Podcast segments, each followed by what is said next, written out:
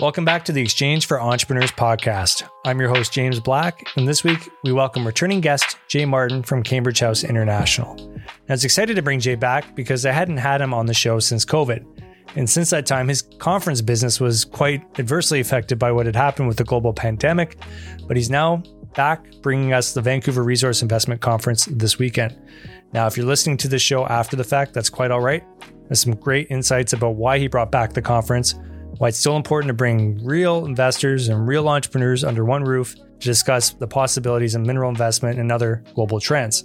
He also discusses newsletters. He's a writer himself, but he also gets into the psychology of what he's looking for when he's seeking out investment advice through other newsletters. And I think there's some practical insights here that anyone could, you know, take and maybe implement into their own information gathering process. So, without further ado, Jay Martin, Cambridge House International. Enjoy the show. It's funny, just before this call, we talked about family legacy. Cambridge House obviously was uh, the brainchild of your father, but you've gone and taken it in so many different new and exciting directions uh, under your tenure. And what I really want to ask is um, when we last chatted on this podcast, we were in the midst of COVID. You couldn't have physical conferences, investor conferences. And what mm. I really want to know is, um, you know, after everything you've learned, relearned, done since uh, COVID, you know, Cambridge House is now back in a big way. I saw the growth numbers uh, from last year to this year for registration, 105%. It's probably much higher mm-hmm. now. Um, tell me why physical conferences, why Cambridge House specifically um, can't be killed, why, why it needs to mm-hmm. exist. Uh, well, first and foremost, you know, it wasn't an easy decision to go back to live events. You know, when we got shut down back in the spring of 2020, as any event production company did, it was tough. It was scary. You're like, what's our future? All of those questions. So many industries and business owners were asking those questions. We ended up landing on our feet with uh, sort of a, a media version of the event business. And truthfully, James, I got to keep my favorite parts. We we just took what we used to do on stage and we started doing it from a studio and interviewing the same individuals and more. All of a sudden, you know, uh, individuals that didn't want to fly to Vancouver in January for a live conference were happy to hop on a call and record a podcast or a YouTube uh, show. And so it ended up actually expanding our reach. It simplified the business. It exited the parts that aren't so fun, like the operations and logistics and the production side of, of a conference. But we got to keep the content side, which is the most fun. And it's the part that I benefit from the most you know, I'm, I'm an investor just like anybody who attends our events, who watches our, our shows. And so, you know, I'm a student in that role and I get to just interview people who have been in the game longer than I have. So when we had the green light to go back to events, it, it wasn't like an obvious, yes, let's go back right away because I was thinking, you know, we've found something better. Why would we go back? And a buddy of mine made a comment, actually, it's worth considering. You know, once we got the green light to go back to the old way of doing things, so many people rush back to the old way of doing things, even if it wasn't in their best interest. You know, we relearned smarter ways, more efficient ways to do much. And uh, that was the question I was trying to answer. So, anyways, the reason we did go back, and we've only gone back to one event thus far. You know, we used to have eight to 11 per year. I only chose to resurrect one. And the first reason was that I wanted to, right? It was like, I kind of miss the the buzz. You know, I miss the live stage. I miss the crowd. You know, I miss the marketplace of companies and all the conversations that occur. So personally, I was driven to to bring that back, and I do think that's the most important part because it'll determine how hard you throw your shoulder behind something. You know, if you you personally want to back. So so I knew I was lacking it. I knew I enjoyed the podcast, but I benefited more when I could sit down with somebody face to face and build a relationship and really learn from them and really understand their investment philosophy and thesis and all of this. And then, you know, it's the spec market, right? It's a, it's never going to be anything but a super high risk market. And I'm talking about the junior mining industry, which is what the VRIC is all about. And, you know, you can, you can restate this sentence uh, forever, and it's still as relevant as the first time. That it's all about the people. Like that's it. You know, you're not betting on on an industry. You're not betting on a, a product or a service. You're betting on the judgment and decision making and integrity of like one or two human beings. That's it. And you know, whether or not they're going to do what they say they're going to do, whether or not they're going to go off and have an adventure with your money after you write that check. Like, do you trust this human being? And do they surround themselves with other great people? And are they going to have a plan C when plan A and B fail because we know that's how this business goes. It's super tough, right? And so having the opportunity, I think it does matter to see them in person, whether from the podium, you know, pitching a room of 50 or actually going to their booth and having a conversation. It's important because it is a people driven business. Yeah. And I, I agree with you that physical space that you share with someone um, a lot of things are happening you know not just like uh, as you described looking people in the eye there's there's actually like hormones and stuff i mean it's it's hard to explain on a podcast but um, i've been to that show many many times and i've been to lots of conferences we all have and and there's certainly just a human element that you can't replicate uh, for all the good things you can do online you just can't replicate in person. And I assume when you want to look at investment opportunities and be able to talk to the person that might use your money, um, there's no better way than doing it in person. So I think we've covered the magic of why people come back in person. But um, are, are there a couple of moments or a moment that stick out to you, even from last year, or that you're looking forward to this year, that you think are going to be things you couldn't do virtually that have to only happen in person? Um, anything that comes to mind, uh, whether it was a guest or a moment that uh, you already proved to, like, yes, this is why we're back.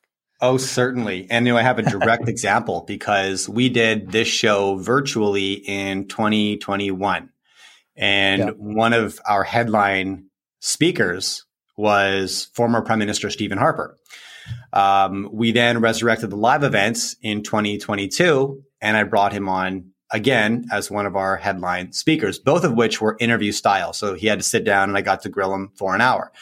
So that's a direct comparison. You know, one was from my home studio talking to Prime Minister Harper from his, you know, his home office. And the second was live on stage in front of a thousand people. And it's just a different energy. And you're right, whether it's the pheromones or just the, you know, the, the primal uh, desire to, you know, we're herd animals after all, but like, it's just a different, it's a different level of energy the quality of the conversation is just better as a consequence. There's more nerves, which drives a higher performance and more preparation because you have that mix of excitement and fear that really, you know, makes you focus. And, um, and, uh, and James, like I've never seen an audience. I've been doing this 12 years. I've never seen an audience engage as much as they did last year in 2022. I mean, we had not even standing room available in our core speaker hall. And that's rare. You know, it's rare. And I was like, what's, what's with the enthusiasm? Why are people so keen? I've never heard such loud applause. I've never heard people laugh so hard at jokes that were told on stage by various fund managers. and it's like, I think it's just because this is novel. We haven't done this in a long time, right? We haven't gotten together in person in a long time. And it drives a different result for sure. Yeah, well, those moments aren't just a result of us being deprived of human connectivity. I mean, I remember uh, Alex Tapscott uh, when he was starting to talk about blockchain and that event that we had, or you mm. had, uh, Extraordinary Future, and yeah. the, the buzz and just everyone just trying to figure out what the hell was going on with this new technology. Well, this concept based on a somewhat new technology. That was, that was 2017, and, September 2017, wasn't it? Yeah. Yeah. yeah. that was huh. like, that would never happen online. You couldn't recreate that. So, okay, here's my next question. Cause you still publish a regular newsletter. It's something I read and it comes out what every week, is it? Yes. Or Most so weeks. Yeah. and so a two two part question. Why why newsletter? Why do you put so much effort into newsletter as, as sort of a um, piece of content? And secondly, when people interact with yourself, the newsletter, Cambridge House, other than the concept of trying to make money, uh, or at least get smarter about investing, what's the other promise or the other trail you're trying to take people down? So, two part question why newsletter? And then, other than making money, what are you trying to impart on people or, or exchange dialogue on? So, I write the newsletter because everything else I do is conversation style, whereas the newsletter, I'm just talking to myself. And honestly, James, I just, I write the letter that I feel like I need to read. You know, if there's a subject that I'm trying to grapple with, that I'm struggling with. And that could be something like philosophical, to be honest. I mean, you know, often I don't write about financial markets. Um, I write about, uh, you know, civil divisions and, and the importance of discourse and uh, managing your expectations and managing your biases and heuristics because, you know, to your second question, like, you know, what is investing really all about? It's just about managing your psychology and preventing bad decisions. Like that's, that should, those should be the top goals, you know, and, and, um, because I interview so many very successful money managers and investors and entrepreneurs who have great track records and um, none of them ever agree. You know, I could interview 10, 100 different money managers with who have had amazing success and ask them about their prediction for the next two years. They'll all tell me something different. So what does that mean, right? It means that no one really knows. Like no one has a clue what's around the corner. Um, and so I, I, tend to stay away from that because there's enough people making forecasts and predictions. And, you know, we can do our best to tune into as many of those as possible and then kind of find whichever resonates with us. I tend to focus more on strategy, right? So how do you filter through all the noise and, and identify some kind of a signal? Um, there's so much stimulus trying to get your attention, trying to give you good ideas. You know, FOMO super real. This deal's taken off. Why am, why am I not participating? Um, and investing super, super emotional. And so, you know, the content of my newsletter is often written to temper my own emotions, right? Again, it's like a letter that I need to read. And, uh, and that's when I enjoy it the best. And honestly, when I get the best response from my audience is when I delete the audience from my mind when I'm writing it. And I'm like, I'm just journaling. And then I publish that. And that's when I enjoy it the most. That's when I get the best response.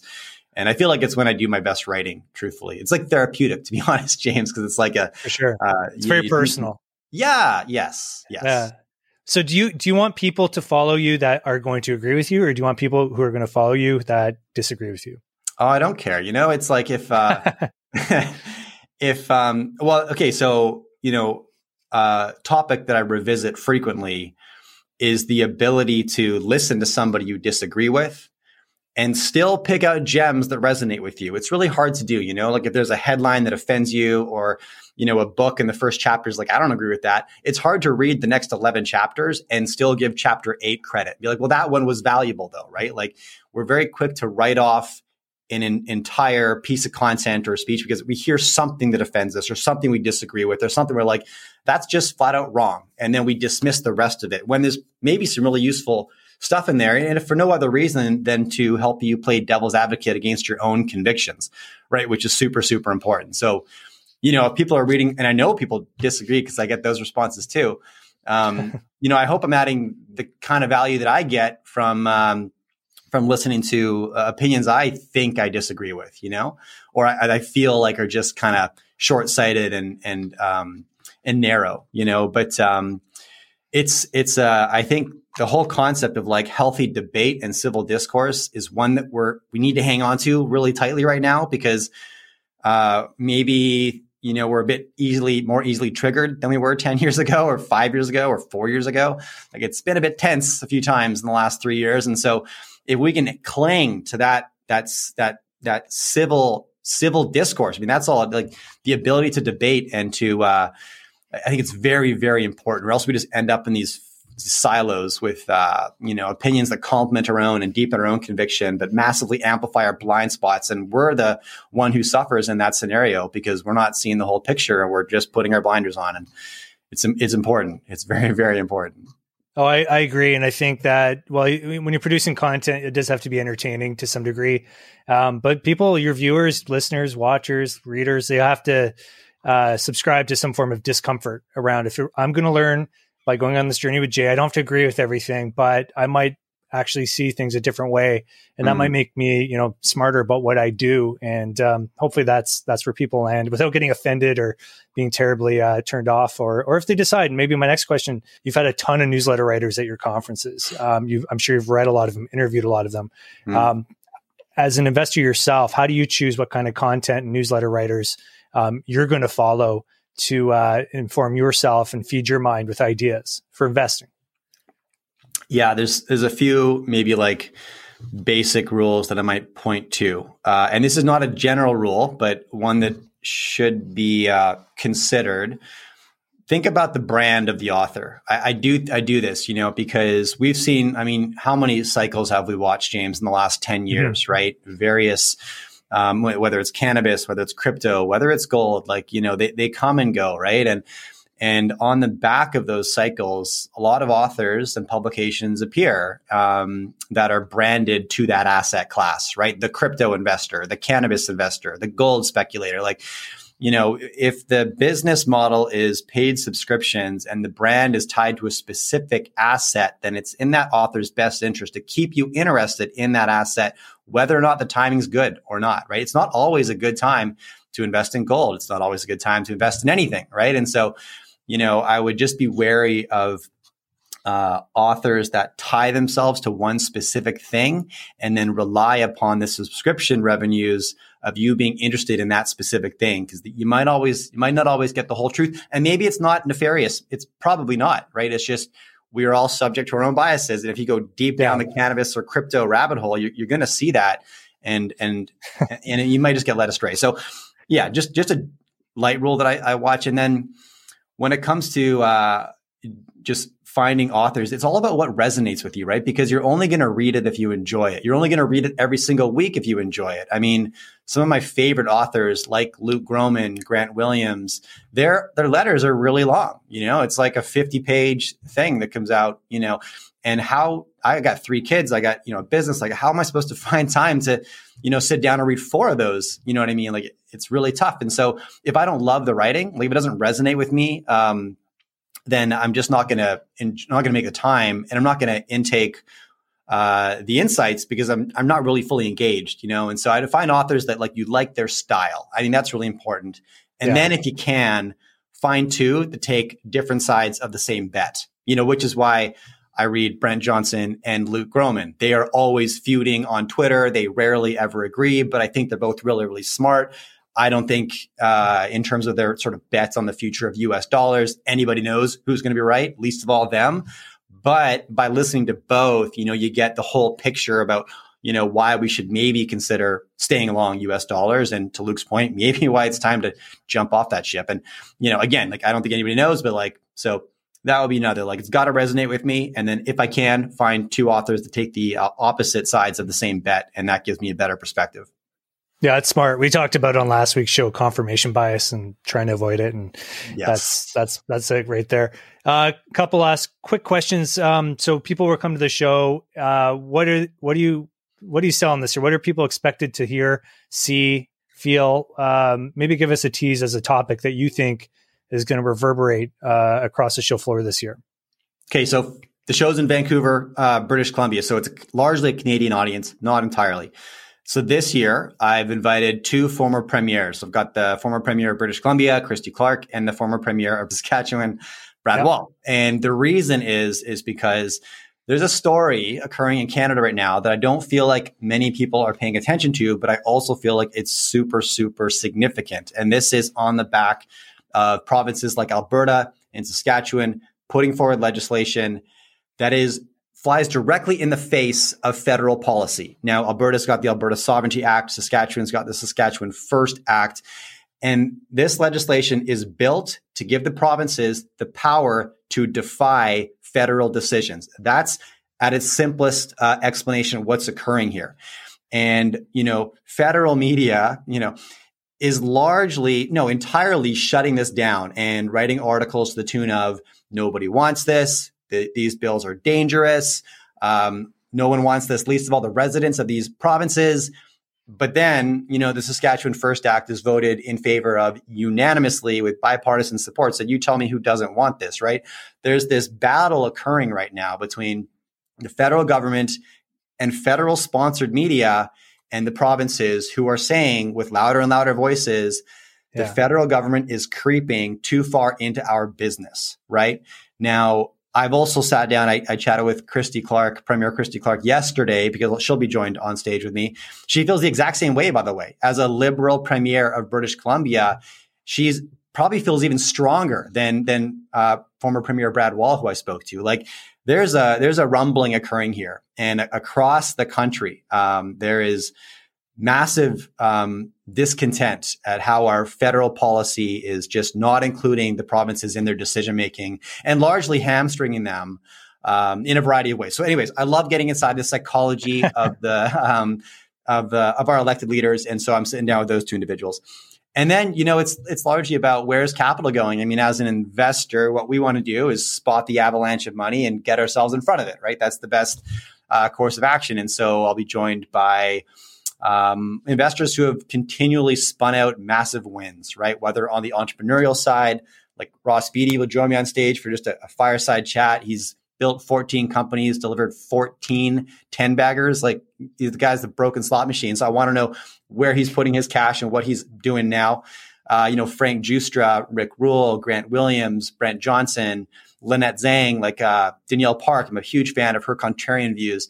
And, um, and I just want to find out where's capital going because if you listen to enough of these individuals, you know, they will all disagree, but you'll also find consensus in a few things. And that's where you know the strike point is, right? If if you if you talk to 100 different money managers, they all have different theses, but they're all saying, but we're also all collectively going to increase our allocation to this thing, right? Whatever that thing is, that's the collective tsunami of capital that we want to get ourselves in front of. So, you know, hmm. lots of stuff like that. Yeah.